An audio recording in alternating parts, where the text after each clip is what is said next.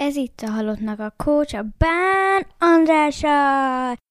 Garantált világmegváltás kb. egy órában. Üdvözlöm a hallgatókat, sziasztok! Az elején néhány fontos információ gyorsan. A garantált világ megváltás nem csak podcast formátumban érhető el, van egy blogja is a műsornak, amit a halottnak a coach.blog weboldalon találsz meg. Ott egyébként fel is tudsz iratkozni a hírlevelemre, amiben időről időre megosztom veletek, hogy mi történik a kulisszák mögött, mik azok az olvasmányok, filmek, sorozatok, podcastek vagy zenék, amik éppen engem inspirálnak. Ha szeretnél egy kivételesen kultúrált online támogató közösséghez tartozni, akkor csatlakozz te is a Halottnak a Coach podcast közösség privát Facebook csoporthoz. A munkámat támogathatod a patreon.com per Halottnak a Coach weboldalon. Az összes említett hivatkozást megtalálod az adásnaplóban. Most pedig kezdjünk. A mai vendégem Jagodics Balázs pszichológus, a Szegedi Tudomány Egyetem oktatója, aki jelenleg éppen a doktori disszertációját írja, amiben a tanárok és a diákok kiégését, motivációit vizsgálja. Szia Balázs, köszönöm, hogy eljöttél a műsorba. Szia András, köszönöm a meghívást, és köszöntöm a kedves hallgatókat. Kérlek, mesélj nekünk egy picit magadról. Nekem mindig érdekes az, amikor egy pszichológussal beszélgetek, hogy miért lett pszichológus? Te miért lettél az? Ez egy nagyon érdekes kérdés, és nem tudom, hogy más szakmákban hogy van, de a, a pszichológusoktól valahogy nekem az a tapasztalatom, hogy gyakran kérdezik meg, hogy miért lett pszichológus, úgyhogy a választ tekintve gyakorlat vagyok. Én azért lettem pszichológus, mert amikor a középiskolában pályaválasztás előtt álltam, akkor azon gondolkoztam, hogy nem igazán van olyan konkrét tantárgy, amit szívesen választanék hivatásnak vagy a munka alapjául, hanem sok minden érdekelt a középiskolában, és szerettem volna egy olyan területet találni, ahol egyrészt emberekkel foglalkozhatok, másrészt meg valahogy tudom integrálni a, a különböző területeket, és akkor ahogy, ahogy böngésztem a, a lehetőséget, akkor a, a pszichológia az olyannak tűnt, ami, alapvetően egy, egy ilyen humán beállítottságú, hiszen mégis az emberrel foglalkozik, az érzelmekkel, a viselkedéssel, arról, hogy az emberek hogyan gondolkodnak, de mellette meg ott van egy,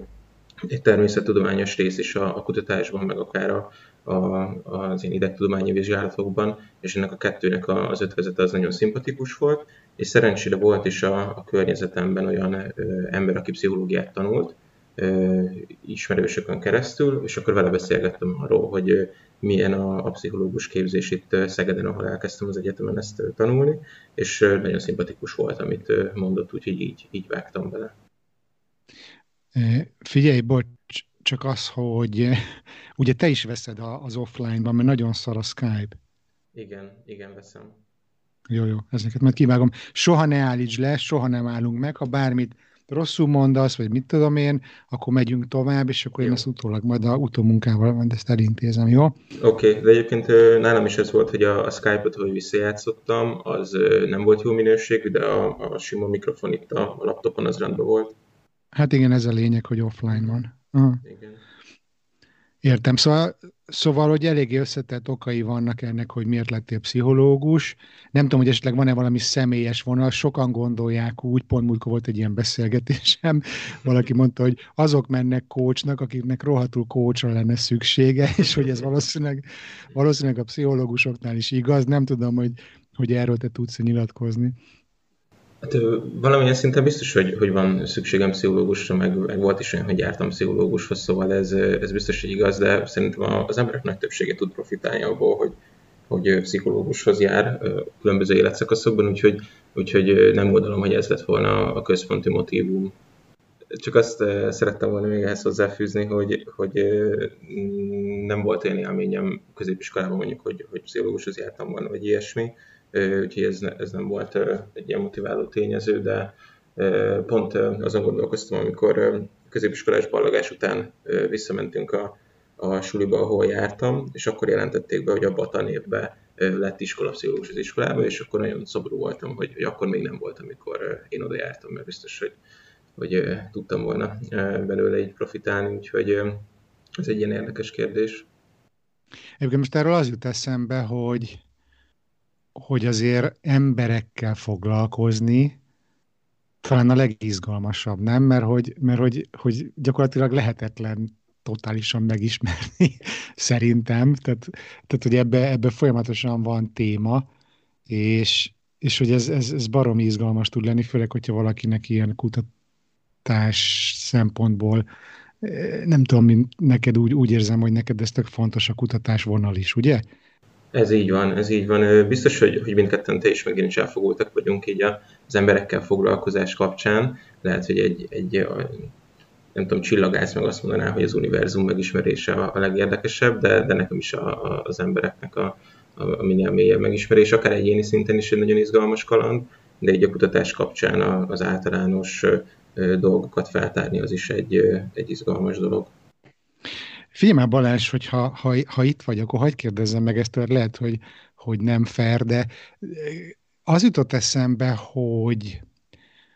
hogy a tudomány miről szól, nagyon leegyszerűsítette arról, hogy megpróbálunk törvényszerűségeket feltárni a körülöttünk lévő világban, azokat mondjuk matematikai vagy egyéb képletekkel leírni, és hogy akkor lesz valami,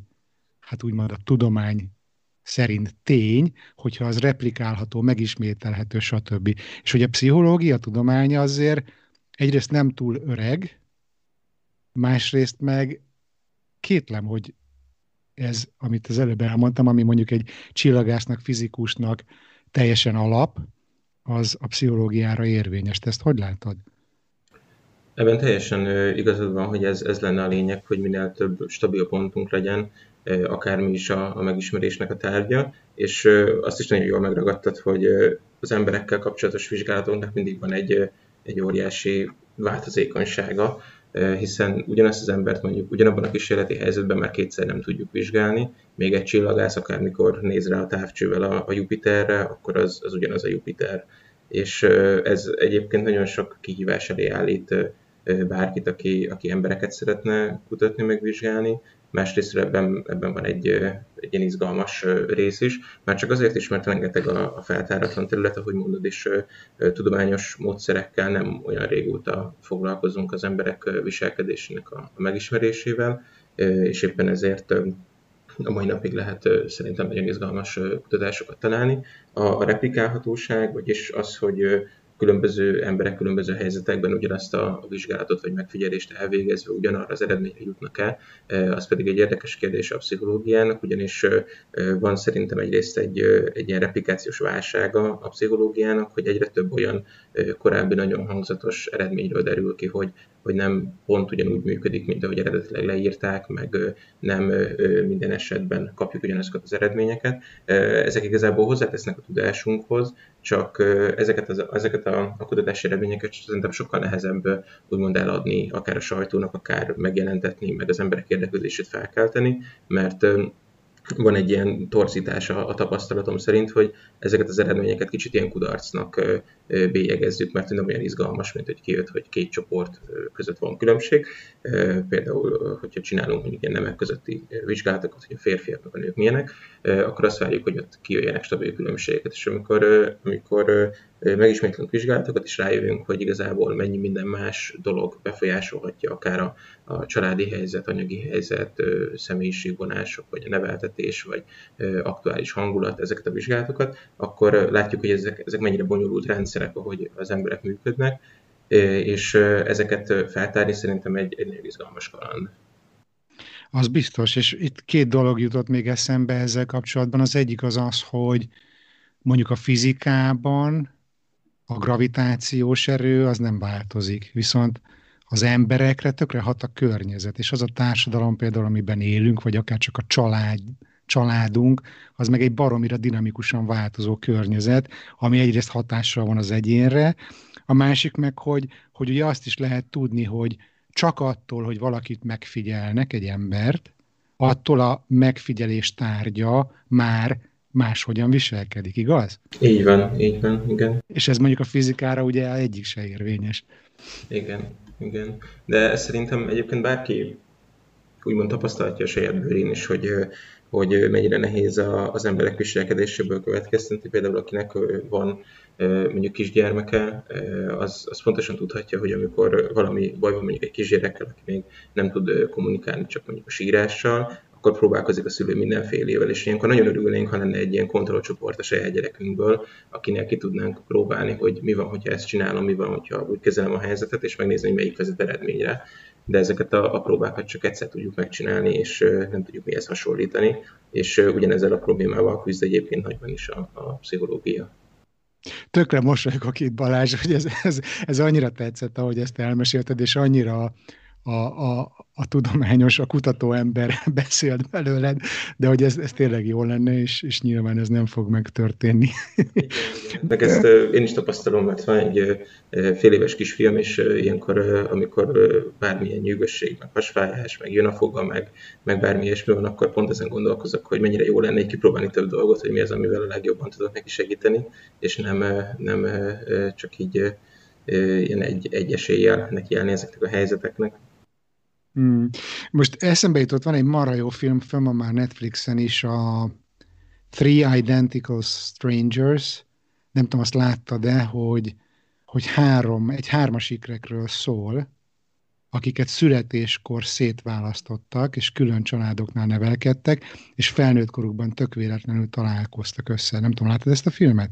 Nem láttam, de hallottam erre a, a sztoriról. Egyébként ajánlom mindenkinek, nagyon érdekes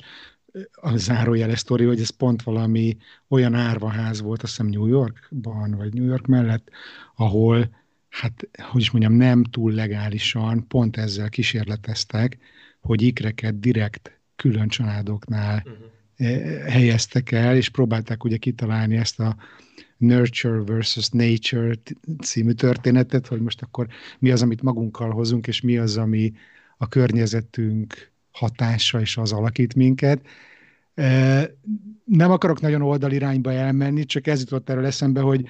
hogy, hogy valószínűleg, hogyha lenne két egypetéjű ikred, és tudnál kontrollcsoportot képezni az ikrek között, akkor sem biztos, hogy ez tudományosan oké okay lenne, mert hogy, mert hogy, mert hogy miért is? Mert nem biztos, hogy, hogy pont ugyanazok a, a körülmények vagy a megélések, nem? Vagy nem tudom, ezt most okoskodok, te hogy látod ezt? Abszolút igazad van, hogy, hogy az sem működne százszerzadékosan, már csak azért is, mert még az egybetű ikreknél is ki lehet mutatni akár olyan méhen belüli fejlődésen olyan szakaszokat, ahol, ahol nem ugyanazokat az ingereket kapják, akár tápanyagba, akár hormonokba, bármibe a, a, a magzati fejlődésre, és ez már okozhat ugye különbségeket a későbbiekben. Utána, amikor meg a, a nevelésről van szó, akkor akkor egyértelmű, hogy nem pont ugyanazok a hatások érik őket, akár hogyha arra gondolunk, hogy elmennek óvodába, iskolába, akkor ott már nem, nem tudják letükrözni azokat az élményeket, amiket átélnek. De ettől függetlenül ezek az ikervizsgálatok, mert az etikus ikervizsgálatok nem az, amiről te is beszéltél a film kapcsán, mert az, az végtelen etikátlan. Szóval ezek az ikervizsgálatok azért nagyon sok információt tudnak adni a, a, az emberi fejlődésről. Mielőtt rátérünk a mai adás témájára, a diákok kiégésére, még egy picit enged meg, hogy még egy gondolat erejéig elidőzzek, hogy ki miért lett pszichológus, te miért lettél az, és hogy milyen motivációk lehetnek, hogy nincsen, nincsen statisztika, vagy én nekem nincsen erre statisztikám, de az a benyomásom, hogy például a holokauszt túlélők, vagy azok leszármazottai között akik segítő szakmát választanak, vagy, vagy pszichológusnak mennek, azért az, az magasabb, magasan felülreprezentált a, ahhoz képest, hogy mennyien vannak a, a társadalmon belül. Te, te ezt látod ezt, vagy, vagy tudsz erről valamit? Ezen még nem gondolkoztam, meg nem volt ilyen felismerésem, de, de most, hogy mondod, de biztos, hogy, hogy én is fel tudnék idézni olyan embert, aki, akinek ilyen háttértörténete van nem tudom, majd ennek utána lehetne nézni, ez egy érdekes kérdés. Hmm. Na és akkor még egy, akkor egy könyvajánlót csak bedobok, hogy például a Edith Éva Egernek még az első könyve, a Döntés, magyarul azt hiszem The Choice, hogy az is egy nagyon szép történet, hogy, hogy mi lehet például motiváció egy, egy ilyen tragédia vagy trauma túlélés, feldolgozás, és, és hogyan lett ő mondjuk középkorú asszonyként hogyan kezdett a pszichológiával foglalkozni. Jó, figyelj, akkor, akkor, akkor kanyarodjunk rá erre, erre a diákok kiégésére. Még azt meséld el nekünk, légy szíves, hogy ha jól tudom, akkor te magad is dolgoztál iskolapszichológusként? Igen, igen, így van. Mesélj erről az időszakról, milyen élmény volt ez neked, mit, mit tapasztaltál ott? Hát, azt kell erről a helyzetről tudni, hogy amikor én elkezdtem iskolapszichológusként dolgozni, akkor három iskolába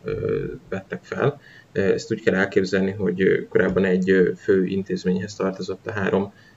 szakközépiskola, ahol elkezdtem dolgozni, és akkor egy iskolapszichológus álláshelyet kapott a, a három intézmény, ami igazából már magában is számomra ijesztő volt, mert a három iskolában azt hiszem, amikor elkezdtem dolgozni, akkor 1600 diák járt, meg a három tanári karban volt 150 pedagógus kolléga, szóval úgy, úgy elsőre ez egy, egy picit olyan nyomasztó volt, hogy én ott egyedül majd, majd fogok dolgozni, de szerencsére sok támogatást kaptam kollégáktól, meg, meg főként attól a kollégától, aki korábban dolgozott ebben az intézményben, szóval nem voltam így egyedül hagyva, és ami engem igazából így nagyon jó leső érzéssel töltött el, hogy, hogy nagyon szívesen fogadtak mind a, a diákok, mind a, a pedagógus kollégák is, és ez nagyon sokat segített a, a beilleszkedésbe. Ami sok ilyen vicces helyzetet eredményezett, az a, az a korom meg a kinézetem volt, mert akkor 25 éves voltam, és sok esetben szerintem, ahogy mondjuk mentem be reggel egy, egy hátizsákkal az iskolába, akkor még nem igazán tudtak megkülönböztetni a diákoktól. Volt, hogy a, az ügyeletes tanár elkérte a diákigazolványomat, még a, akkor nem ismertek, akkor meg is mutattam neki az eltés diákigazolványomat, mert akkor értem a szakképzésbe, és akkor legalább így volt egy ilyen alkalom megismerkedni. Szóval voltak ilyen sztorik, hogy, hogy, hogy ez akkor ez, ez akár a diákoknál is okozott ilyen kérdéseket, hogy most akkor velem tegeződnek, vagy magázódnak, tehát ez, ez, ez egy ilyen érdekes helyzet volt. Amit nagyon sokszor láttam, hogy, hogy óriási igény van a, a diákokban arra, hogy, hogy valakivel tudjanak beszélgetni egy, egy bizalmas légkörben, és nagyon sok olyan problémájuk lehet, amiben tud segíteni nekik egy, egy szakember, és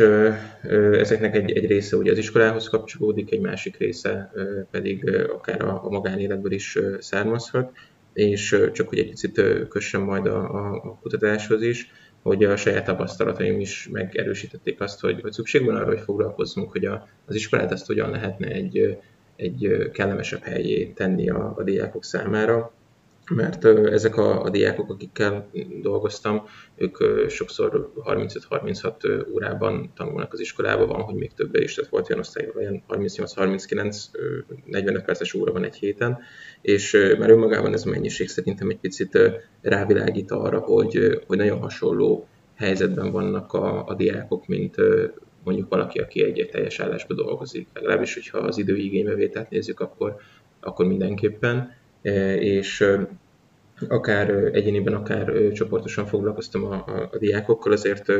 mindig voltak arra utaló jelek, hogy, hogy ez a helyzet, amiben ők vannak, ez, ez fárasztó, az igénybe veszi őket, mind fizikailag, mind szellemileg, és hogy sok olyan élmény érheti őket az iskolába, ami, ami érzelmileg is kimerítő lehet számukra. Tehát a, a folyamatos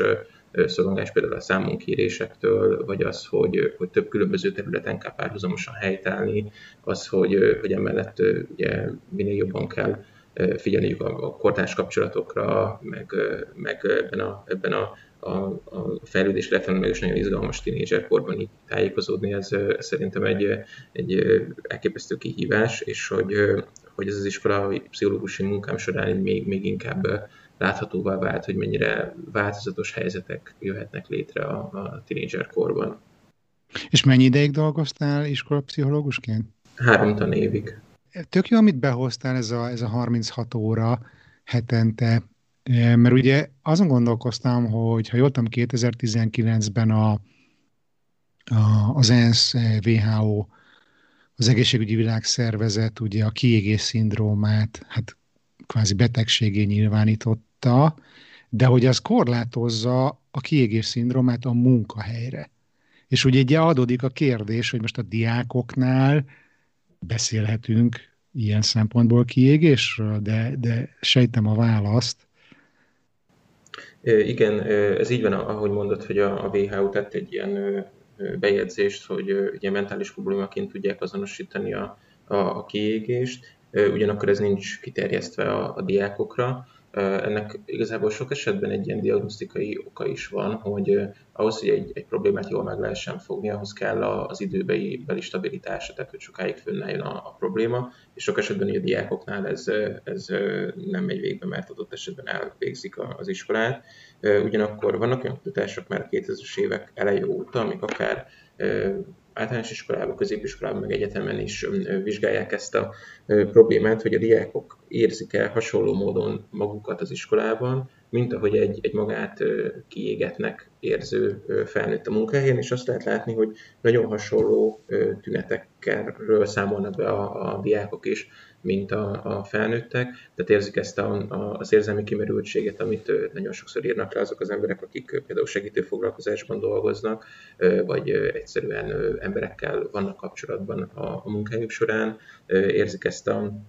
a teljesítményhelyzetekkel kapcsolatos bizonytalanságot, hogy, hogy nem érzik azt, hogy teljesen kompetensek, alkalmasak arra, hogy, hogy jó teljesítményt nyújtsanak az iskolában, és kialakul bennük egy,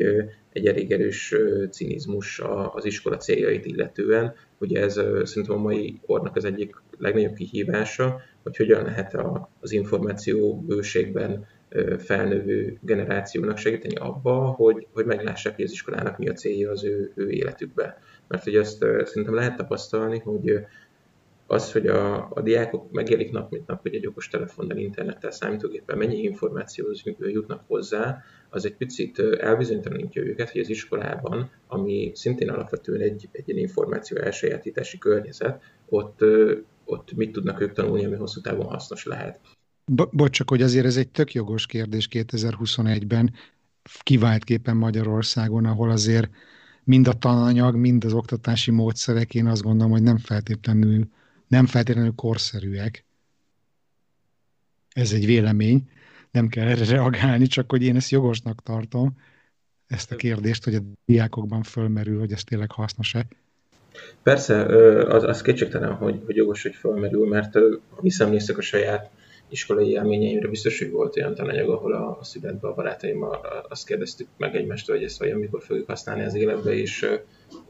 így jó lenne egy utólag ellenőrizni így tizenpár évvel a középiskola után, hogy vajon használtam -e ezeket az anyagokat.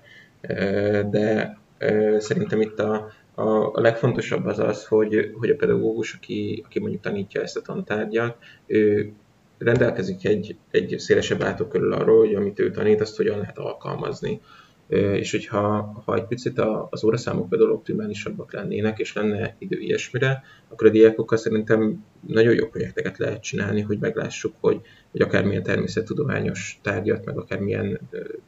magyar irodalmat, történelmet, azt, azt hogy lehet használni a, a mindennapokban, és hol lesz annak egy, egy hasznossága, hogy, hogy valaki végig hallgatta ezeket a tananyagokat. Igen, egyébként ugye nekem a lányom itt Stockholmban jár általános iskolában, meg múltkor beszélgettem itt a podcastben a Budapest School-nak a, a, az egyik vezetőjével, és ott is hasonló módon oktatnak, hogy hónapokon átívelő projektek vannak, amiben integrálják több tantárgynak az anyagát, és akkor a diákok egyrészt kb. nem veszik észre, hogy tanulnak, másrészt meg látják a relevanciáját a adott fizikai képletnek, vagy a nem tudom minek, és hogy így, így talán sokkal könnyebben meg is lehet tanulni. Tehát, hogy azért látszik, hogy van egy ilyen irány, ami megjelent Magyarországon is. Te is egy picit erre utalsz, hogy így azért könnyebb lenne, nem? Igen, igen, abszolút. Vagy, vagy akár csak egy picit figyelni arra is ha a, a tankönyvön kívül, hogy mi történik a, a világban, mert most itt van például ez a koronavírus járvány, ez szerintem nagyon sok olyan helyzetet teremthet, ami, ami segíthet megérteni egy, egy csomó természettudományos ismeretnek a hasznosságát az ember életében, hogy, hogy átlássuk ezeket a folyamatokat, és jobban értsük, hogy mi történik körülöttünk. Úgyhogy erre, erre biztos van nagyon sok jó példa, és nem is szeretném azt kijelenteni, hogy ezt nem így csinálják a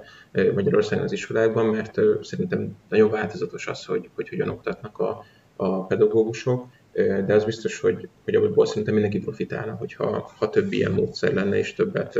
lehetne ezeket alkalmazni, mert szerintem ez tanárként is egy, egy jó élmény lehet egy, egy ilyen projektben részt venni, amit te is mondtál a, a Budapest School-ról.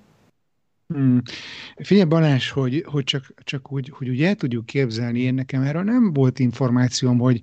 hogy mennyire elterjedt ez az iskolapszichológus, mint intézmény Magyarországon, hogy most már kötelező mindenhol, vagy hogy van ez?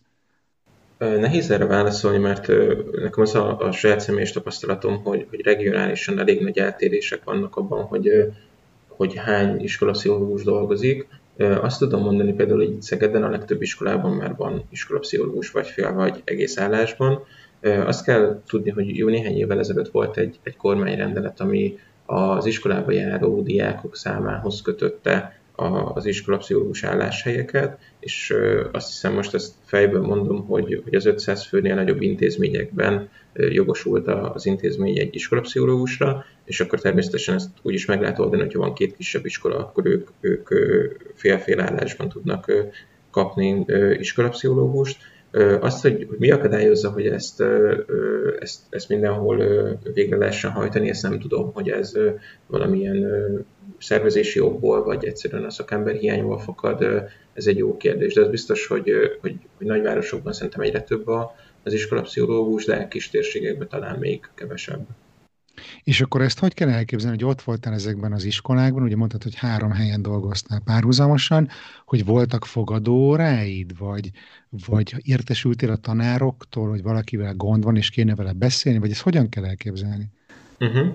Alapvetően volt egy felosztás a, a 7-5 napjára, hogy melyik nap melyik intézményben vagyok, és akkor tudtam ugye a pedagógus kollégákkal beszélni, egyeztetni a, a helyzetekről, meg bemenni például osztályfőnök órákat tartani, meg természetesen egyeztetni a, a diákokkal az egyéni fogadóórákat, amik ugye a tanítás után délután vannak, és uh, utána az egészből lett egy, egy ilyen uh, járkáló utazó iskolapszichológus attitűd, mert hogy, hogy azt láttam, hogy sokkal hatékonyabban tudok dolgozni, hogyha egy picit rugalmasabb vagyok ebben a, a napi rendben, tehát volt olyan nap, amikor mondjuk három különböző iskolába tartottam osztályfőnöki órát, mert egyszerűen az órarend az, az úgy jött ki, hogy akkor volt óra, és, és bocs, ez ilyen pszichoedukáció, vagy mit csinálsz osztályfőnöki órán? Hát sok mindent lehet. Például 9 szerintem egy, egy nagyon hasznos dolog a, a csapatépítés, hogy egyrészt megismerjék egymást a diákok, és megtanuljanak egy picit együttműködni, szokják ezt az új környezetet, de lehet akár tanulásmódszertanról beszélni, meg órákat tartani, hogy hatékonyabb legyen a, a tanulás, lehet ilyen alapszintű pszichoedukációt tartani, ahogy mondasz, akár mondjuk a stresszről, szorongásról, de önmagában szerintem már az is sokat segített, hogy volt egy, egy ilyen kötetlenebb óra, ahol mondjuk játékokat, tréningeket, tréninggyakorlatokat tudtunk tartani, és ezt általában így élvezték a gyerekek, hogy nincs egy ilyen konkrét tananyag, amiből utána valamilyen számonkérés lesz, hanem ez egy picit, picit ilyen, ilyen kikapcsolódás is volt. Bocs, csak itt eszembe jut az egyik emlékezetes középiskolai osztályfőnöki órám, én egy műszaki szakközébe jártam, 36-an voltunk fiúk az osztályban, nulla lány, és ez pont a rendszerváltás évében, 89-ben kezdtem el, tehát még eléggé ilyen őskommunista, hogy is mondjam, légkör volt abban a suliban, és volt egy osztályfőnöki órám, ahol konkrétan az volt a program, hogy a férfi osztályfőnökünk fölállított mindenkit, valami nem tudom mi volt, ellenőrzőbe be kellett volna iratni, nem tudom, valami mulasztás történt nagy, nagy létszámban, és gyakorlatilag végigment az osztály, mindenkinek megnézte, hogy az ellenőrzőjébe az nem tudom, alá van-e írva, vagy nem, és akinek nem, azt lepofozta. Tehát, hogy én még ebben a fajta osztályfőnöki órában nőttem föl, én akkor azt kell, hogy mondjam, hogy nagy haladás történt az elmúlt 30 évben Magyarországon, hogyha te már ilyen osztályfőnöki órákat tartasz, és ezt nagy örömmel hallom. Hát én általában nem szoktam dicsekedni, de azt gondolom, hogy ennél jobb osztályfőnöki órákat tudtam tartani. Jó, de alacsonyan van a léce ebben Igen, az esetben. Lenni, ez elég alacsony. Figyelj Balázs, ami engem még nagyon érdekel, most a feleségem is az elmúlt években gyerekekkel foglalkozik, óvodában dolgozik, és hogy mindig panaszkodik arra, hogy a gyerekekkel általában nincs nagy gond, viszont a szülőkkel. Hogy neked hogy működött ez, hogy beszélsz egy gyerekkel, hallod, hogy gondok vannak otthon, érzed, hogy mi a, mi a történet, volt-e olyan, vagy kellett -e neked a szülőkkel is kapcsolatba lépni, és milyen tapasztalataid voltak ezen a téren? Igen, ez rendszeresen előfordult, hogy a szülőkkel is kellett beszélni, mert csak azért is, mert ugye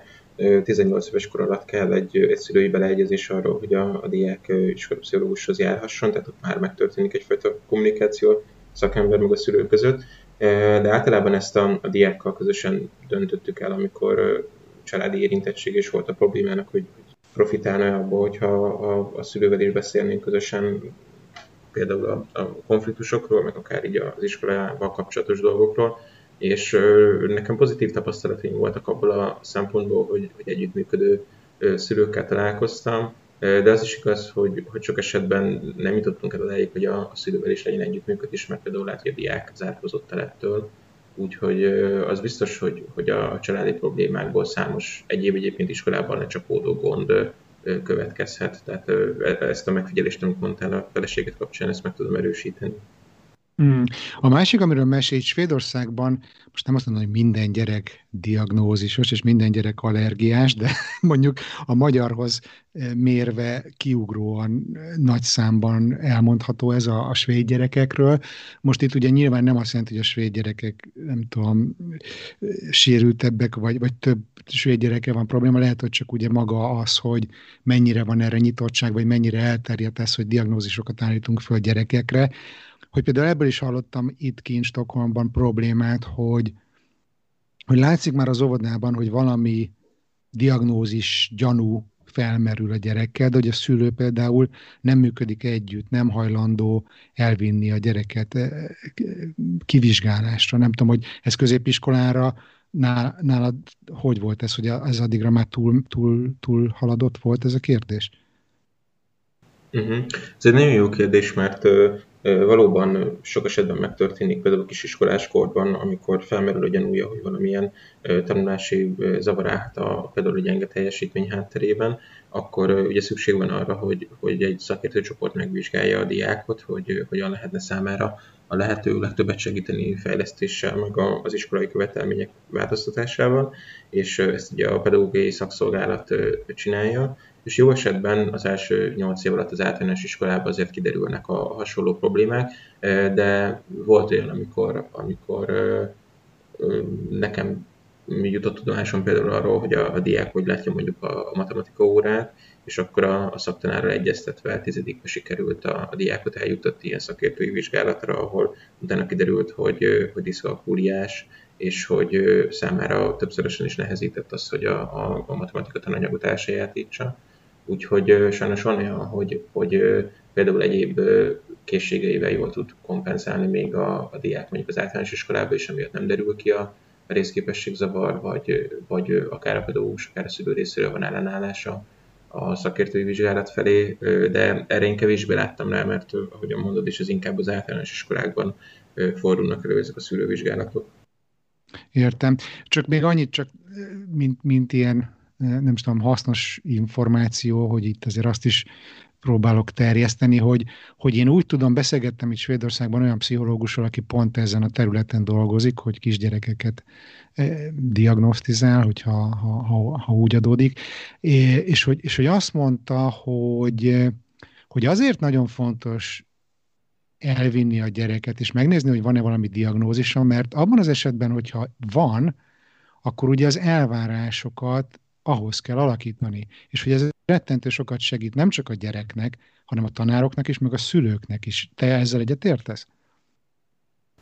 Abszolút. Ugye ezek a vizsgálatok úgymond hátrányjal nem járnak, és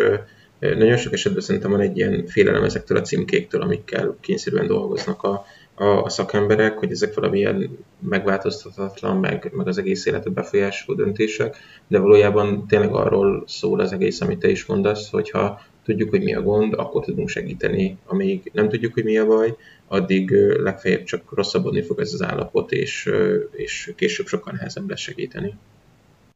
Haladjunk talán tovább a történetedben, hogy akkor elmentél utána Szegeden az egyetemre tanítani, igaz? És akkor a PhD-det meg Pécsen, vagy hogy, hogy csinálod ezt? Igen, igen, így van a, a Fécsi ö, Pszichológia Doktori Iskolába ö, csinálom a doktorimat, és Szegeden a, a Pszichológiai Intézetben vagyok tanársegéd, igen. És akkor a, a kutatás, hogy a tanárok és a diákok kiégése, azt gondolom azután a három év után iskolapszichológusként már adott volt, Nem tudom, hogy ott kell-e érdeklődnöm külön motivációról, hogy mi volt a motiváció, hogy ezt kutatod. Igen, ez a téma, ez, ez elég régóta az életem része, mert amikor még a mesterképzésre jártam, akkor kezdtünk el a, a témavezetőmmel foglalkozni így a, a tanároknak a kiégésével, és akkor, akkortól számít igazából ez, a, ez az érdeklődésem, mert engem ugye, az isko- ugye a pszichológián belül mindig is érdekelt az, hogy a, a, az iskolákat, meg az oktatást azt hogyan lehetne támogatni ugye, pszichológiai vizsgálatokkal, és ezért nagyon örültem, hogy például ezt a, a mesterképzéses szakdolgozatomat már ilyen témába tudtam írni, és uh, igazából amíg uh, iskolában dolgoztam, addig sem távolodtam el teljesen ettől a, a kutatási uh, résztől, mert a, a témavezetőmmel kapcsolatban voltunk, meg uh, folytattuk ezeket a tanáros vizsgálatokat, és amikor beszélgettünk arról, hogy, uh, hogy ebből lehetne egy, egy doktorit is írni, akkor merült fel, hogy, hogy talán a diákok felé lehetne így elmozdulni, mert Magyarországon viszonylag kevés hasonló vizsgálat volt még, ezért, ezért ebből a szempontból is fontosnak tűnt. Hmm. Mesélj kérlek nekünk egy picit bővebben a kutatásról, hogy, hogy, hogy pontosan miről szól ez, mit próbáltok megmutatni tudományosan, hogyan lehet megközelíteni ezt a témát, mennyi idős gyerekekkel foglalkoztok, ugye említették a leveletben, az engem majd nagyon érdekel, hogy milyen eh, modell alapján eh, dolgoztak. Légy mesélj nekünk erről. Oké, uh-huh. oké. Okay, okay. Hát amit eh, erről a vizsgálatról tudni kell, hogy ez egy kérdőíves vizsgálat, amit próbálunk minél nagyobb mintán felvenni diákokkal, és egészen az általános iskola hetedik osztálytól a középiskolán át az egyetemistákig foglalkozunk ennek a helyzetnek a vizsgálatával, és az egyik dolog, amit felmérünk kérdőjével az, hogy a, a diákok az adott pillanatban mennyire érzik saját magukon ezeket a kiégéses tüneteket, tehát hogy egy picit távolinak tűnik számukra az iskolának a célja, és emiatt nem biztosak benne, hogy ez segíti az ő céljaik elérését, az, hogy, hogy érzelmileg kimerültek, tehát azok a, a mindennapi helyzetek, akár a tanárokkal, akár a kortársakkal, ezek megterhelik őket, és a harmadik rész pedig, hogy a, a teljesítménnyel kapcsolatban átélnek egy, egy bizonytalanságot, és akkor erre dolgoztunk egy külföldi kérdőív alapján egy, egy hazai kérdőívet, és a másik dolog, amire, amire utaltál is, hogy, hogy milyen modellt használunk, ez a, az úgynevezett követelmény erőforrás modell, ez a Job Demands and Resources teóriból származik, ami egy holland kutatók által kidolgozott modell a, a munkahelyi kiégésnek a, a magyarázatára. És ez a modell, ez azt mondja, hogy két egymással ellentétesen, ellentétesen ható folyamatról beszélhetünk a munkahelyen. Vannak a, a követelmények, ami egy gyűjtőfogalom, azokat a, a mechanizmusokat írja le, amik valamilyen módon megterhelést jelentenek az embereknek. Ez lehet egy, egy mentális megterhelés, hogy, hogy nehéz a munka, sokat kell gondolkodni minden nap, olyan kihívások elé állít, amiket nehéz megoldani. Lehet egy, egy fizikai követelmény, például aki olyan munkahelyen dolgozik, ami, ami megterhelő testileg, vagy a hosszú műszakok miatt, vagy az éjszakai műszak miatt ez is egy, egy megterhelő tényező lehet, vagy ott lehet az érzelmi megterhelés, ami fakadhat például abból, egészségügyi dolgozóknál, hogy, hogy olyan paciensekkel, betegekkel kell dolgozni, akik nehéz állapotban vannak, ahol olyan osztályokban, ahol például gyakori a halálozás, szóval ezek az érzelmi megterhelések. És a másik oldalon szerencsére ott vannak azok az úgynevezett erőforrások, amik segíthetnek arra, hogy a, abban, hogy a munkahelyi környezetben ezeknek a követelményeknek a káros hatása az kevésbé érződjön. És ilyen erőforrás lehet például az, hogyha van egy támogató munkai környezet, itt lehet gondolkodni például a, kollégákra, akik tudják segíteni egymást, vagy lehet gondolni egy felettesre, aki nem ilyen hajcsár módjára hajtja a beosztottjait, hanem próbál nekik segíteni és támogatást adni. A másik ilyen erőforrás, hogyha az emberek meg tudják élni a, a személyes fejlődésnek a lehetőségét, tehát ha vannak olyan céljaik, akár olyan saját készségeik, amiket szeretnének fejleszteni, szeretnének elérni, és azt érzik, hogy a munkájuk által ezekben a számukra fontos dolgokban fejlődnek, akkor ez egy ilyen protektív faktor lehet a, kiégéssel szemben, tehát segíthet megvédeni, de ugyanilyen például az autonómia, ami azt jelenti, hogy az embert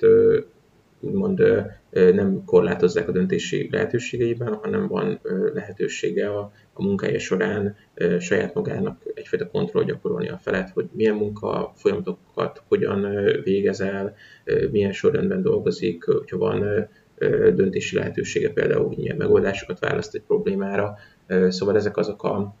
a folyamatok, amik segíthetnek, ebből még van, van jó pár, amit leírtuk a különböző vizsgálatok során, és igazából ezek a, a, a modellek azt tudják kimutatni, hogy önmagában a kiégésnek a megjelenését nem az fogja meghatározni, hogy a követelményekből mennyit érez az ember. Önmagában egy, egy nehéz munkahelyen, egy, egy követelményeket egy munkahelyen sem biztos, hogy, hogy kiégnek a, az emberek. Ez a kiégés akkor fog leginkább megjelenni, hogy az erőforrások szintjában lett alacsony. És ez a modell szerintem azért nagyon pozitív, mert hogy rögtön meg tudja mutatni nekünk, hogy mire van szükség egy-egy munkahelyen, hogyha szeretnénk azt ilyen kiégés biztossá tenni, hogy, hogy a, a, az ott dolgozók azok ne jussanak el odáig, amíg a tüneteket érzékelik saját magukon, vagy ne jussanak el addig a, a, a történetig, amit például te is már korábban megosztottál itt a, a, a podcastben. És Igazából a doktorimnak a, a témája az az lenne, hogy ugyanezt a, a modellt, ami nagyon jól működik a, a munkahelyi kiégés esetében, ezt lehet-e adaptálni a diákokra. Tehát ugyanígy az iskolában meg lehet találni ezeket a követelményeket, meg ezeket az erőforrásokat, amik a, a kiégésre ellentétesen hatnak. Fél Balázs, nagyon hálás vagyok neked, hogy most ezt a, ezt a követelmény erőforrás modellt ilyen szépen elmagyaráztad nekünk, mert mert ugye most már több mint századásban foglalkozunk ezzel itt a, a Halottnak a Coach podcastben, hogy, hogy mégis mi is ez a kiégés, miért jutunk el oda, mik azok a tényezők, amik, amik oda vezetnek, mik azok, a, amik segítenek a felépülésben, de hogy, hogy megint, hogyha a WHO-ra visszautalhatok egy picit, hogy ugye ők is beszélnek erről, hogy ugye a, a, a kiégés szindróm az egy krónikus stressz következményében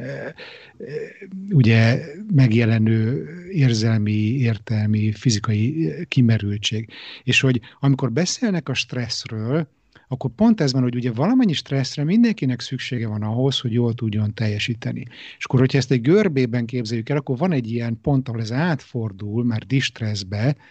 amikor már károsan hat ránk a stressznek a mennyiség, és hogy a WHO is azt mondja, amit igazából te is sugalsz ezzel a modellel, hogy gyakorlatilag ott van a választóvonal, hogy nekünk van-e erőforrásunk, van-e elég erőforrásunk ahhoz, hogy az adott feladattal megbirkózzunk. És én azt gondolom, hogy én nekem ez személyesen mindenképpen nagyon nagy kérdésem volt, és még, és még a mai napig is azért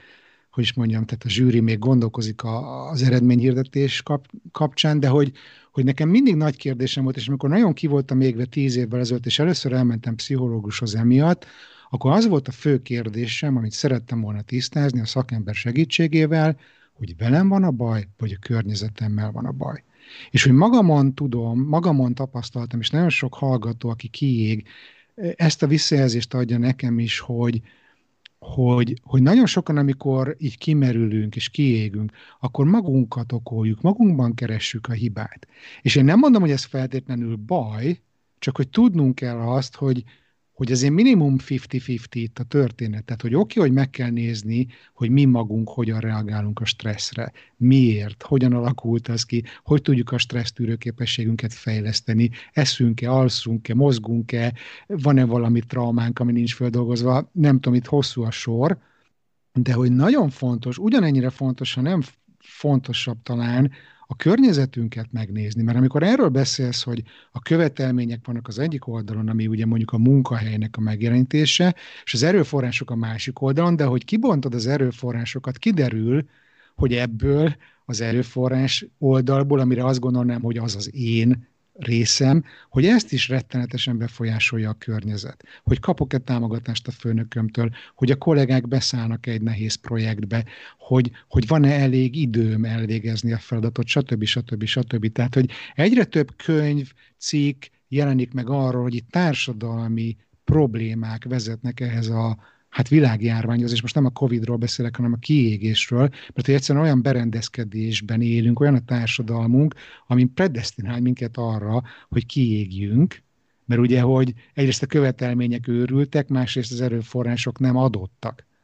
És, és hogy azért tetszik nekem ez a modell, és azért örülök, hogy ezt ennyire részletesen kifejtetted, mert hogy szerintem ezt így segít még jobban megérteni. Nem tudom, hogy te mit gondolsz arról, hogy én látom ezt. Teljesen egyetértek, tehát amit, amit mondtál, az, az abszolút egybevág azzal, amit tudunk egyelőre a kiégésről, hogy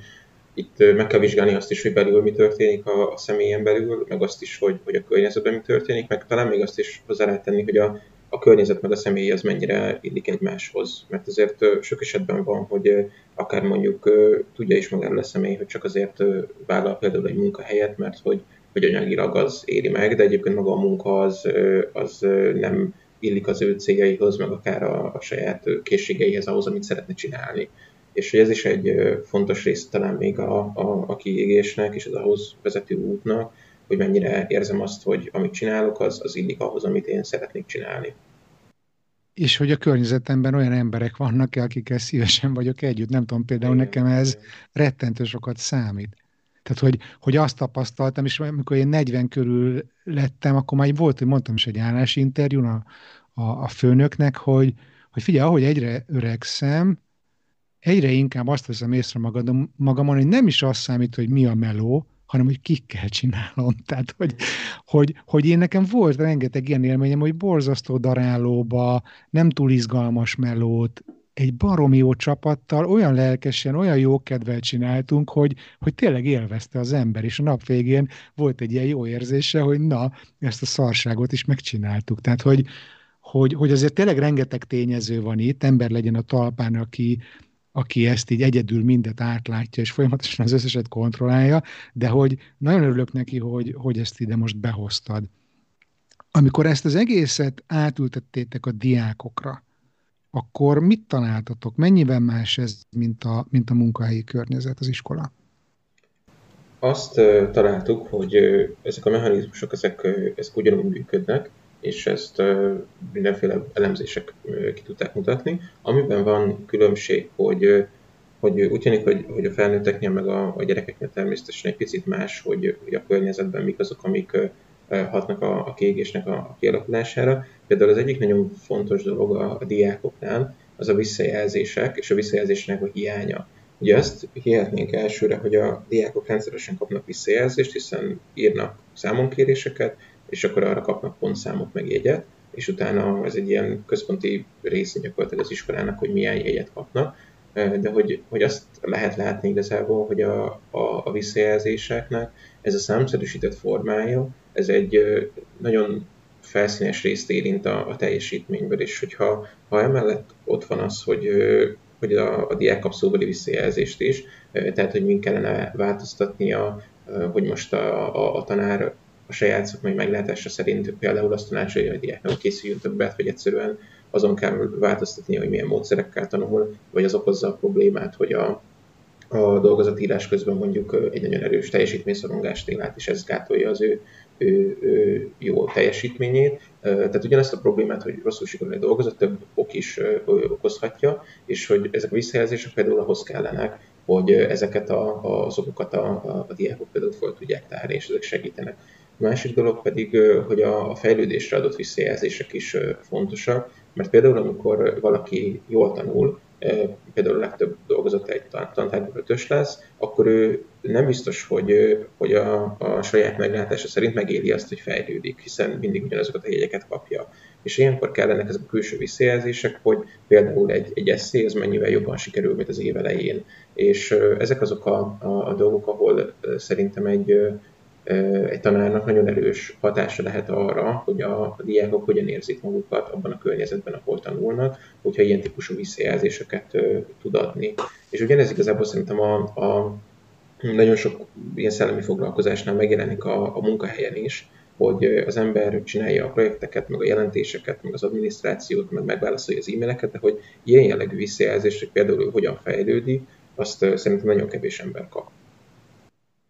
Mondjuk erre lennének többek közt jók az ilyen éves, fél éves performance review-k. Azon gondolkozom, hogy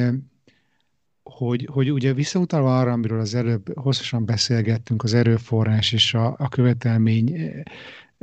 dilemmában, vagy nem is tudom, hogy dilemma ez, tehát hogy, hogy nagyon sokszor tényleg az van, hogy, hogy vagy a követelmények irreálisak, vagy nem kapunk elég támogatást ahhoz, hogy az adott követelményeket teljesítsük. És ugye ezt iskolára lefordítom, lefordítom, és visszamegyünk egy picit abban három évben, amikor te iskolapszichológusként dolgoztál, és volt egy ilyen nagyon fontos félmondatod, amit én le is írtam közbe, hogy az iskolát tegyük kellemesebb helyé, hogy szerintem ezt kétszer aláhúzom, és, és bekeretezem, hogy neked erre iskolapszichológusként volt-e bármilyen ráhatásod? És hogy mit jelent ez egyébként, hogy kellemesebb helyé? Ó, ez egy, ez egy nagyon jó kérdés. E, igazából itt örülnék annak, hogyha ha, ha ez a visszajelzés, amiről eddig beszéltünk, ez, ez nekem is rendelkezésre állt volna, e, mert, mert nekem is nagyon sokat jelentene, hogyha ha kapni erre vonatkozóan visszajelzést, hogy az én munkám által akár csak egy picit is, de kellemesebb helyek lettek ezek a, az iskolák. Nehéz egy, egy ilyen nagy rendszert, mint mondjuk három iskolának az élete egy egy megváltoztatni, de én azt gondolom, hogy ilyen, ilyen mikroszinten egy-egy osztálynak az életében, vagy egy-egy kollégával, ahogy együtt dolgoztunk, például osztályfőnöki órákon, én bízom benne, hogy sikerült olyan, olyan gyakorlatokat így elültetni, amik utána, utána egy kellemesebb helyet varázsoltak ott, ott abban a kis mikrokörnyezetben. És neked mi a definíciód arra, hogy kellemesebb hely? Igen, ezt jó is, hogy, hogy kiemeled, hogy ez a, ez a kellemesség érzet, ez egy, ez egy elég szubjektív dolog, és hogy nehéz eldönteni, hogy milyen irányba mozdítsuk el, hogy, hogy a lehető legtöbb embernek kellemes legyen. Az biztos, hogyha én visszagondolok arra, hogy milyen volt ö, ö, például, amikor középiskolába jártam, akkor nekem ami nagyon hiányzott, az az, hogy, ö, hogy ez egy aktív időtöltés legyen mert amikor én visszagondolok arra, hogy, hogy milyen volt tanulni, akkor nagyon sokszor ez a, ez a passzivitás jut eszembe, hogy ülünk az iskolapadba, és van egy, egy frontális tanóra, amit próbálunk követni, és hogy mindig így, így elkezdtünk fészkelődni a széken, és előredöltünk, és érezhetően jobban figyeltünk így osztályszinten, amikor, amikor például egy-egy tanárunk így meghívott minket valamilyen közös gondolkodásra, vagy beszélgetésre egy-egy téma kapcsán, hogy mi, mi mit gondolunk, hogy történelemből ez hogy történhetett, vagy földrajzból ez miért lehet fontos, hogy gazdaságilag. Ezek a, a dolgok jutnak eszembe, szóval nekem ez a kellemesebb helyzet az aktivitást jelenteni, hogy bevonnak a, a, abba, ami történik. Fél Balázs, most egy nagyon nagy ugrással általánosítom azt, hogy én mit gondolok, mi a válaszom nekem erre a kérdésre. Mert ugye én munkahelyen csoportvezetőként is ugye e, ebben láttam a legnagyobb feladatomat, hogy, hogy kellemes helyét tegyem legalább a csoportom számára azt a munkahelyet, és hogy ez, hogy ez nekem mit jelentett, azt, és szerintem te is ezt mondod, hogy ugye szubjektív. Tehát, hogy az, hogy azok az emberek, akik nekem a csoportomban dolgoznak, vagy a cégemben dolgoznak, hogy ők egyéni szinten jól érezzék magukat, elégedetnek érezzék magukat, motiváltnak érezzék magukat, és hogy egy vezetőnek, legyen az iskola vezető, vagy, vagy munkahelyen vezető, hogy én azt gondolom, hogy talán ez a legfontosabb feladata, hogy odafigyeljen az embereire, és úgy alakítsa a környezetet, hogy abban az adott ember az erősségeit használva a lehető legjobban és legjobb kedvel tudjon működni. Nem tudom, nekem ezt jelenti a, legyen egy kellemesebb hely, nem feltétlenül a, a pálmafát, meg a koktélt, meg a nyugágyat. Igen, igen. Ebben szerintem, hogyha már megjelenik az a szemléletmód, amit mondasz, hogy tudatosítjuk, hogy az egyének különbözőek, és figyelnünk kell arra, hogy kinek mivel tudunk segíteni, hogy ez a kellemesség érzethez meglegyen, az, az már egy jó kiinduló pont. Arról mesél nekünk még egy picit, Balázs, hogy, hogy amikor munkahelyen, vagy, vagy a gyerekünkön látjuk, hogy a suliban gondok vannak, és, és, és, és nem elég az ő erőforrása, és már ki is égett, akkor, akkor mi az, amit mi magunk, magunkon belül tehetünk, vagy a gyerekünkért tehetünk, tehát hogy a, az, az egyéni felelősség része, hogy ott mik azok a, a praktikus tanácsok, amit tudsz te adni szakemberként, hogy mi az, amire érdemes egy picit rágyúrni. Ami szerintem egy, egy fontos dolog, hogyha ha egy, tehát önmagában már az, hogyha felkínálunk egy ilyen beszélgetést egy diáknak, vagy akár egy, egy munkai környezetben egy, egy, egy barátunknak felnőttként, akkor már az a támogatás, amit ilyenkor adunk, az, az önmagában egy, egy érték. De emellett szerintem, amit még így ilyen minimális beavatkozással lehet csinálni, hogyha a kérdéseinket például segítjük azt, hogy, hogy az illető rálásson arra, hogy, hogy mi az, amiben ő, ő fejlődik például az iskolában vagy a munkában, mert sok esetben szerintem, amikor a, az embert elárasztja ez a sok stressz, meg a követelmények, amikről beszélünk, akkor sokkal nehezebben értékeli reálisan, hogy egyébként a, azzal, amit ő csinál, azzal ő, ő többé válik és tud fejlődni. És lehet, hogy már, már ez a, a, a gondolat, hogy egyébként ez nem feltétlenül csak rossz nekem, amellett, hogy leterhál, hogy ezekkel a követelményekkel én itt szembeállok, hanem ez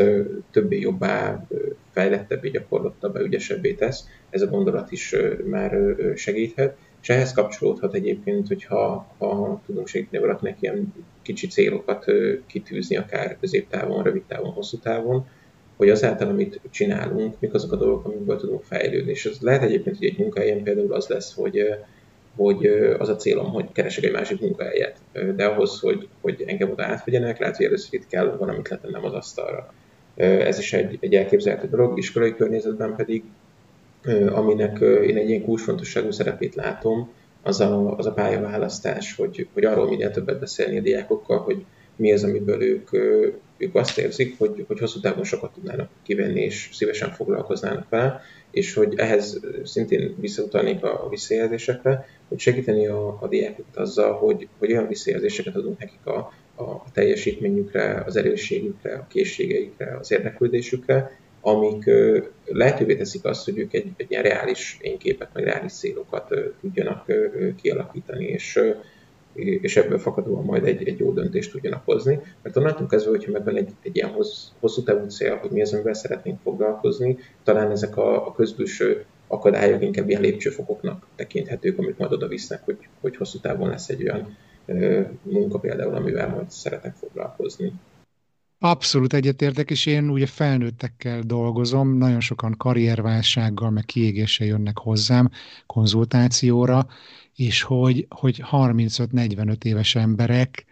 nálam foglalkoznak életükben először azzal, hogy kiderítsük, hogy ők miben jók úgy eleve, meg hogy milyen terület lenne az, ami fekszik nekik. És amikor visszagondolok az én gyerekkoromra, hát tehetséggondozás, karrier tanácsadás, pályaválasztás, hát figyelj, de olyan varga betűket írtam le a karrieremben, hogy én tényleg a, a, a, az elektrotechnikai műszerésztől a rendőrtisztig már csak akasztott ember nem voltam, mire mondjuk 40 plusz évesen rájöttem, hogy mi az, ami, ami nekem való, vagy amivel én szeretnék foglalkozni. Tehát, hogy, hogy egyrészt abszolút láttam, hogy ez, ez, ez, egy, ez egy problémakör, amivel tök jó, hogyha tudunk foglalkozni már iskolás korban, Másrészt egyetértek azzal is, hogy, hogy érdemes a célokat tisztázni, és hogyha látunk egy, egy vonzó célt a horizonton, akkor a, a napi nehézségeket sokkal könnyebben meg tudjuk ugrani, hogyha a fókuszunkat át tudjuk rakni, de hogy, hogy amikor erről beszéltél, ami nekem igazából eszembe jutott, az az volt, hogy, és itt most tökre elfelejtettem, mindjárt eszembe fog jutni. Amíg gondolkozod, addig még Igen. annyit hozzáfűznék ehhez, hogy ami még eszembe jut, hogy sok esetben, ugye beszéltünk erről, hogy egy diák a mai információs korban lehet, hogy nem látja rögtön a, a hasznát annak, hogy, hogy megtanuljon egy, egy memoritert, vagy valamilyen szövegszerű tananyagot. Ugyanakkor talán itt is lehet segíteni azt a, a felismerést, hogy valójában amikor az iskolában tanulunk, akkor nagyon sokszor magát a tanulást tanuljuk, és azt gyakoroljuk, hogy hogyan tudunk új ismereteket elsajátítani, és hogy ennek része az is, hogy karban tartjuk így a, a memóriánkat, meg azokat a tanulási stratégiákat, amik segítenek nekünk abba, hogy, hogy a későbbiekben is akár gyorsabban betanuljunk például egy új munkahelyre, vagy el tudjuk menni egy továbbképzésre, és hogy gyorsan fejlődni. Szóval ennek a, a tudatosítása is segíthet talán, hogy, hogy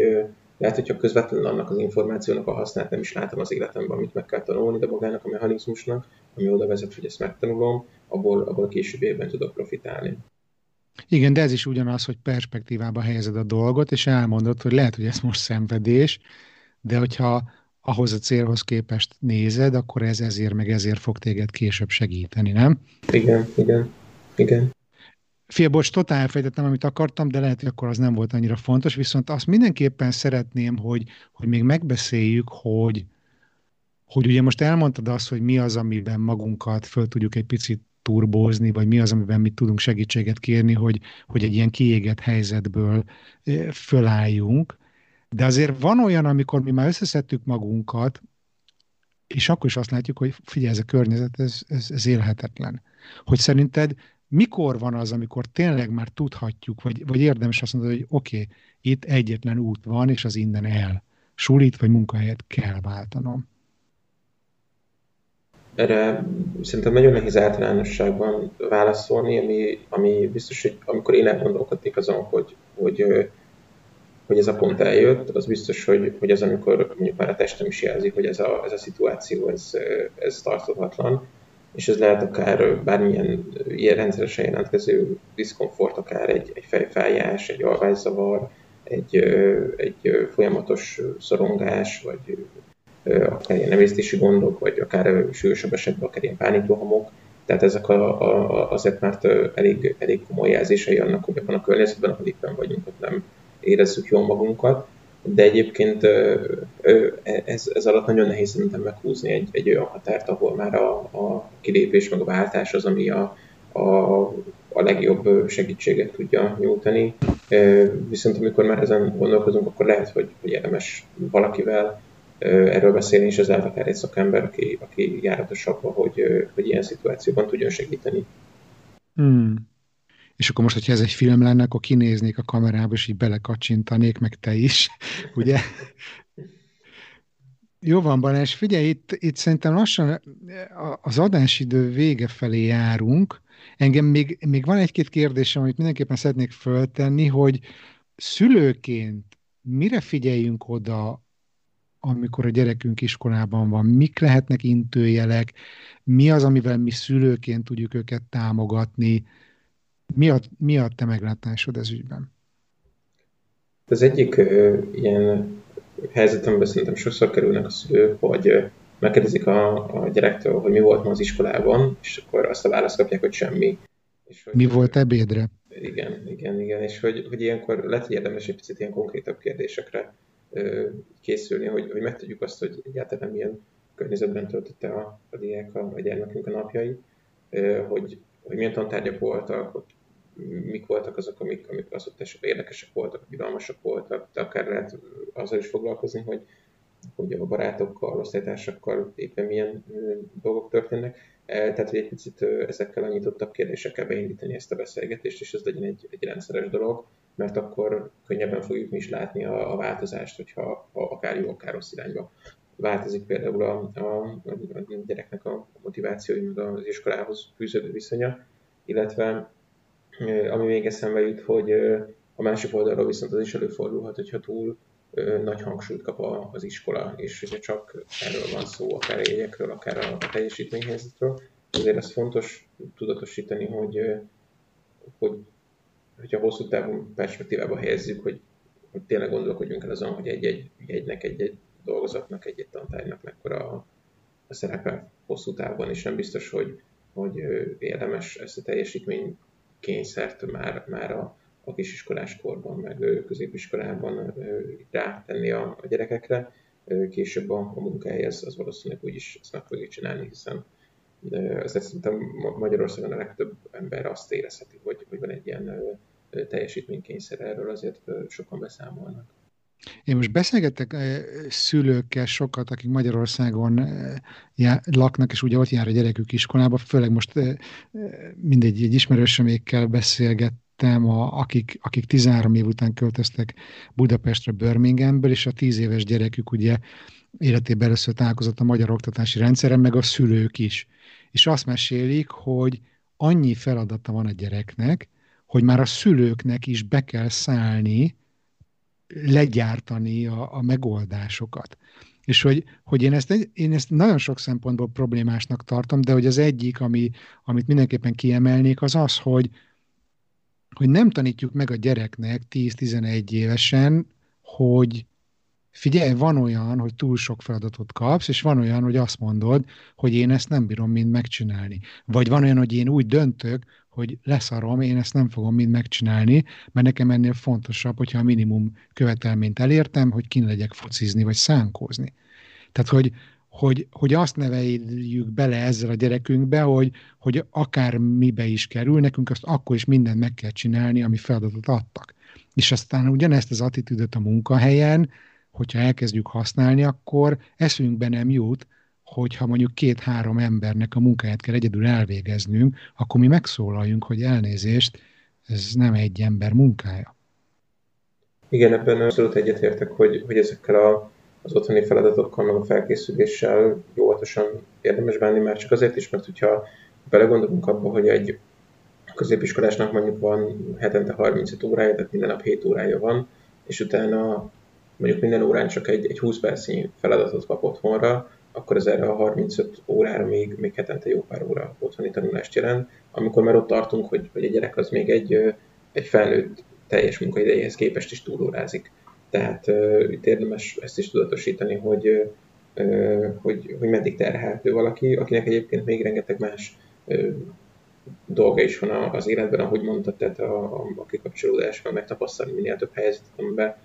lehet fejlődni, ez, ez szerintem egy, egy nagyon fontos dolog, és ebbe biztos, hogy, hogy most nagyon sok szülő belelátotta, hogy ugye a járvány miatt bejött a, a digitális oktatás, hogy tényleg mennyi feladattal jár az iskola. És én is hallottam ilyen történeteket, amire, amire te utaltál, hogy, hogy a szülőnek, a szülő érezte azt, hogy neki kell besegítenie. Aztán persze ez is kérdés, hogy, hogy,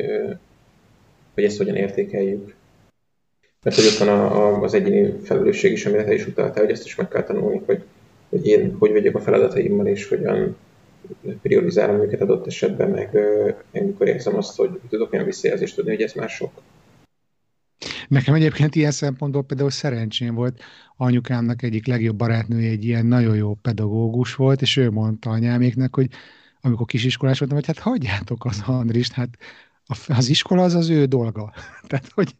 Érted? Ez az én felelősségem, és én ezt tök jól menedzseltem. Egyszer talán még nem tudom, ha volt valami kis, kis megakadás, nem tudom, helyesírással, egy nagyon picit foglalkoztak velem, de úgy nagyon nincs meg ez az emlékem, hogy a szülők egyáltalán megkérdezték volna, hogy megírtam a házi feladatomat, mert hogy az az én dolgom volt, ami nem azt jelenti, hogy mindig megírtam, de hogy így, de hogy így én menedzseltem ezt az iskola témát egészen jól. Szóval fontos ez ugye szülőként, hogy, hogy az elvárásokat mi szülőként hogyan alakítjuk, meg hogy segítünk a gyereknek a saját elvárásait magával szemben reálisan meghatározni, igaz?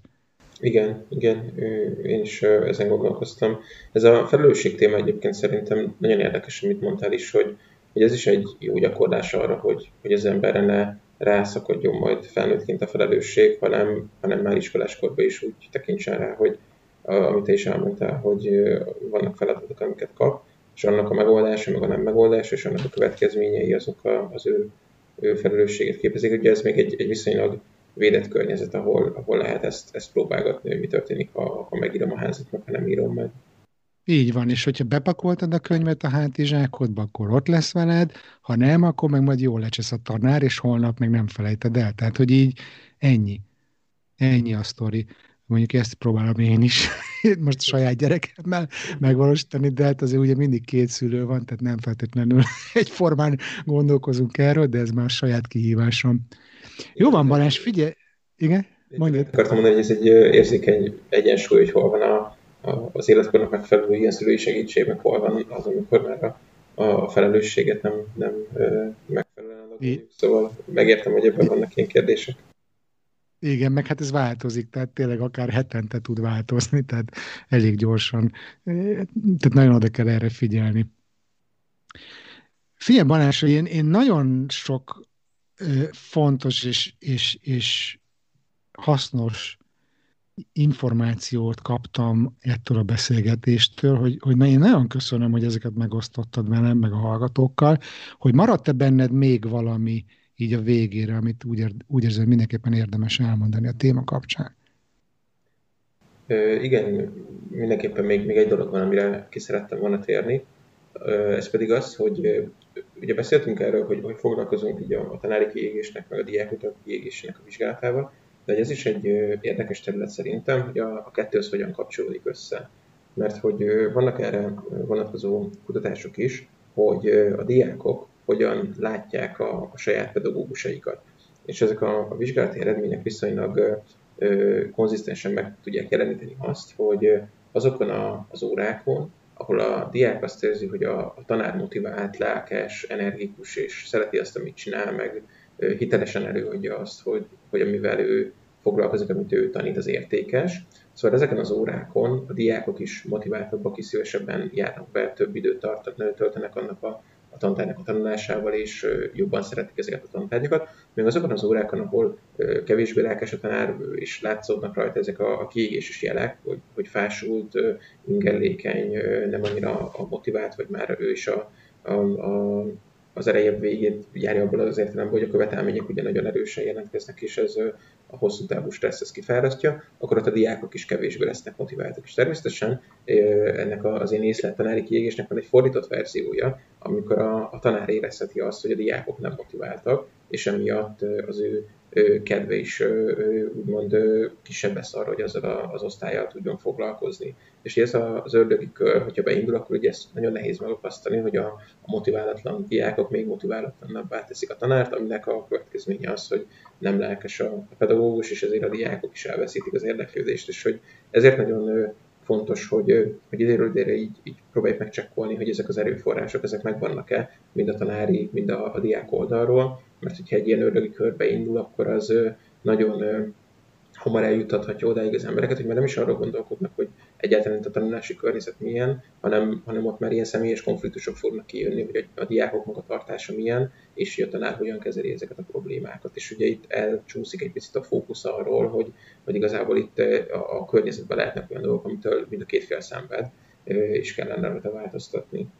Nem csak az, hogy ez nagyon fontos, amit mondasz, és ezt munkai környezetben egymilliószor tapasztaltam. Én ezt úgy szoktam mondani, hogy a kiégés fertőző, tehát amikor van egy kiégett csoportvezető vagy főnök, akkor nem meglepő módon az ő osztálya egy időn belül valószínűleg szintén ki fog égni. Tehát, hogy ez, ez szinte ugyanaz, amit te mesélsz sulis környezetben. Igen, igen. És az és akkor... egy ilyen jól vizsgálható dolog is akár, hogy a tanári karokat néztek meg külföldi kutatásokban, hogy érdekes módon a, a, a tanároknak a, a kiégés, akik sokat beszélnek egymással és közelülnek egymáshoz a tanárjuk és együtt dolgoznak, az ö, nagyobb együttjárás mutat, mint azoknál a tanároknál, akik így nem kommunikálnak annyit egymással. Tehát kialakul egy ilyen, egy ilyen kiégett légkör. Természetesen benne van ez a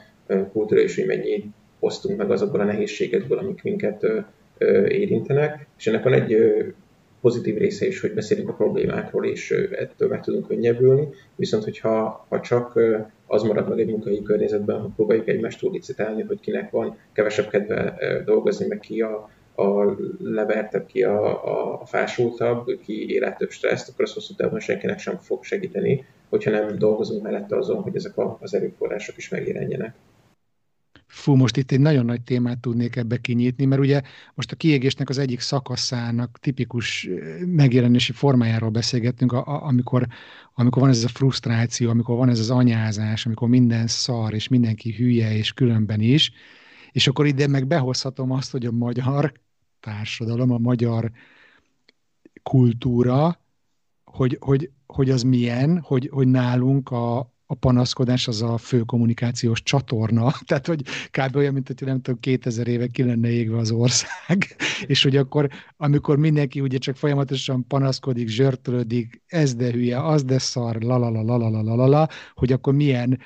spirálba tudjuk magunkat így be, berántani. De hát ez, ez lehet, hogy egy külön beszélgetés témája, de azért, de azért látod ezt te is, gondolom. Abszolút, meg ez, ez messzire vezet, hogyha ha ez válik így a, a normává egy, egy adott csoportban, hogy ezekről a nehézségekről beszélünk, és adott esetben nem jegyezzük meg, hogyha valami jó, mert az úgy nem illik ebbe a, ebbe a, a forgatókönyvbe, ami így kialakul a csoporton belül, szóval ez, ez nagyon veszélyes. Hogy egyébként ugyanez, a, a, ahogy te is fogalmaztál, hogy a kiégés fertőzősége, ez, ez ugyanígy a diákoknál is megfigyelhető. Ugye szokták ilyen szociometriai vizsgálattal nézni, hogy az osztályon belül kik töltenek egymással több időt, meg kik vannak jobban, és ezeknek a, az ilyen kis diákcsoportoknak a, a kiégése is általában egy irányba változik. Hmm. Hogy én már azért egy a felnőtt életemnek szerintem a, a felét körülbelül külföldön húztam le, és hogy, hogy nekem emiatt sokkal inkább szembetűnő szerintem, mint egy átlag Magyarországon élő magyarnak az az élmény, hogy amikor otthon vagyok, Pesten vagyok, és jó kedvem van, és mosolygok, és elégedett vagyok, és megkérdezik, hogy mi van, és tök jó dolgokról számolok be, hogy akkor ilyen értetlenül néznek rám, hogy ezzel a csávóval mi van? Tehát, hogy, hogy annyira eltér ez a normálistól. Ez jutott eszembe. Figyelj, azért, azért a végén mindenképpen meg kell, hogy kérdezzem, hogy a kutatásotok eredménye mit mutat? Mennyire kiégettek a magyar diákok és tanárok? Hát, mivel ez még a, a kutatásnak az eleje, ezért nincsnek ilyen standard pontszámaink, hogy mi számít kiégésnek ugye a, kérdőívek alapján. Amit szoktunk vizsgálni, hogy kik azok, akik nagyon kilógnak az átlag pontszámtól, tehát az átlagnál jelentősen erősebb kiégés mutatnak, és ez a, ez a diákoknál 16% szokott kijönni igazából a mintától függetlenül, tehát általános iskolától egészen egyetemistáig, ami ugye minden hatodik diákot jelent, hogy, hogy ott, ott súlyosabban jelennek meg a, a kiégésnek a tünetei. Amit igazából erről tudni kell, hogy a, a kiégés érzés az ugye időben változhat. Például akár egy, egy iskolaváltás, például 8-ról 9-re, az, az tud ebben segíteni, de azt lehet látni, hogy ahol, ahol nincs egy ilyen célzott változtatás a, a környezeten, nincs egy beavatkozás, ott igazából ezek a kiégéses tünetek nem feltétlenül múlnak el maguktól. Tehát ez azért is egy, egy fontos jelzés, hogy sok diákot érinthet például így országosan ez a probléma, mert akiket, akiket érint a kiégés, azoknál látszik, hogy ez a, a tanulásban érzett öröm, meg a belső motiváció arra, hogy tanuljanak, az csökken, és ez az, ami így hosszú távon még problémát okozhat, mert lehet, hogy, hogy akár attól is eltántorítja, hogy, hogy még a későbbiekben tanuljon. És ez egy, ez egy nagyon rossz hosszú távú hatás, hogyha ha ez kialakul. Értem. Jó van, Balázs, figyelj, szuper volt veled beszélgetni, én köszönöm szépen. És... Köszönöm, hogy meghallgattál, meg nagyon gondolatébresztő kérdéseket tettél fel, úgyhogy számomra is jó érzés volt ez a beszélgetés. Jó van, köszönöm szépen. Szia, szia! Szia, sziasztok! Kedves hallgató, neked nagyon hálás vagyok, hogy ezt végighallgattad. Remélem tetszett az adás, és kaptál tőle valamit. Ha ennyire kitartó vagy, hogy ideig eljutottál az adásban, akkor légy szíves, maradj még velem egy percre. Meglepően sokan jeleztétek már, hogy a podcast és a hírlevél nálatok már megütött egy olyan szintet, amiért szívesen fizetnétek is, támogatnátok anyagilag. Nos, engedtem a nyomásnak, és létrehoztam egy Patreon oldalt, ahol három különböző támogatási szint közül tudsz választani. patreon.com per halottnak a coach, vagy tudsz egy egyszeri támogatást is küldeni a paypal.me me, per halottnak a coach linkre kattintva, mindezt megtalálod az adásnaplóban. Azt szeretném tőled kérni, hogy bárhol is hallgatod ezt a podcastet, akkor légy szíves iratkozz fel rá, ha még nem vagy. Ha netán az iTunes-on hallgatod, vagy az iPhone-nak az Apple Podcasts applikációjában, akkor légy szíves, most menj az epizód aljára, és nyomjál rá az öt csillagra,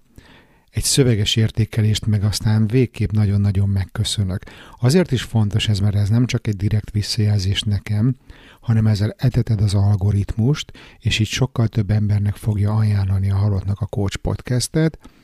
tehát sokkal több emberhez eljut a garantált világ megváltás. Ha szeretnél egy jó, támogató online közösséghez tartozni, akkor keresd meg a Facebookon a Halottnak a Coach Podcast közösség zárt Facebook csoportját, és csatlakozz hozzá. Van arra is lehetőség, hogy az adásnaplóban található linken feliratkozzál a hírlevelemre, amiben időről időre elküldöm neked direkt e-mailben az inboxodba azt, hogy mi az, ami engem foglalkoztat, mik történnek a podcast házatáján, mi az, ami engem feldob, mi az, amitől erőt kapok, és így egyébként közvetlenül is tudsz velem kommunikálni. Ha csak szeretnél nekem írni, akkor gyere a halottnak a coach.blog per contact oldalra, és mindenképpen mesélj egy barátodnak a podcastről, hogyha szereted.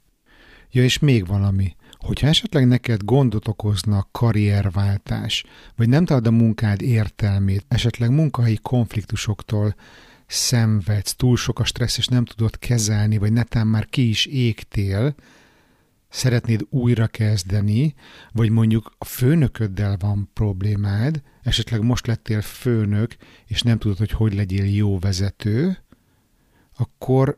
bizalommal kereshetsz engem, mert kidolgoztam egy hibrid coaching módszert, amiben van egy kis önismereti tréning, tanácsadás és coaching. Általában 5-6 alkalom során kiszoktam tudni elemezni a klienseimmel, hogy mi is a problémája, mitől lenne elégedett a munkájában, az életében, a hétköznapjaiban, és hogy hogyan is tud, tudja megvalósítani az ezirányú céljait. Hogyha ez téged érdekel, akkor foglalj egy Skype konzultációt, ahol mi megismerkedünk és megbeszéljük a közös munka kereteit.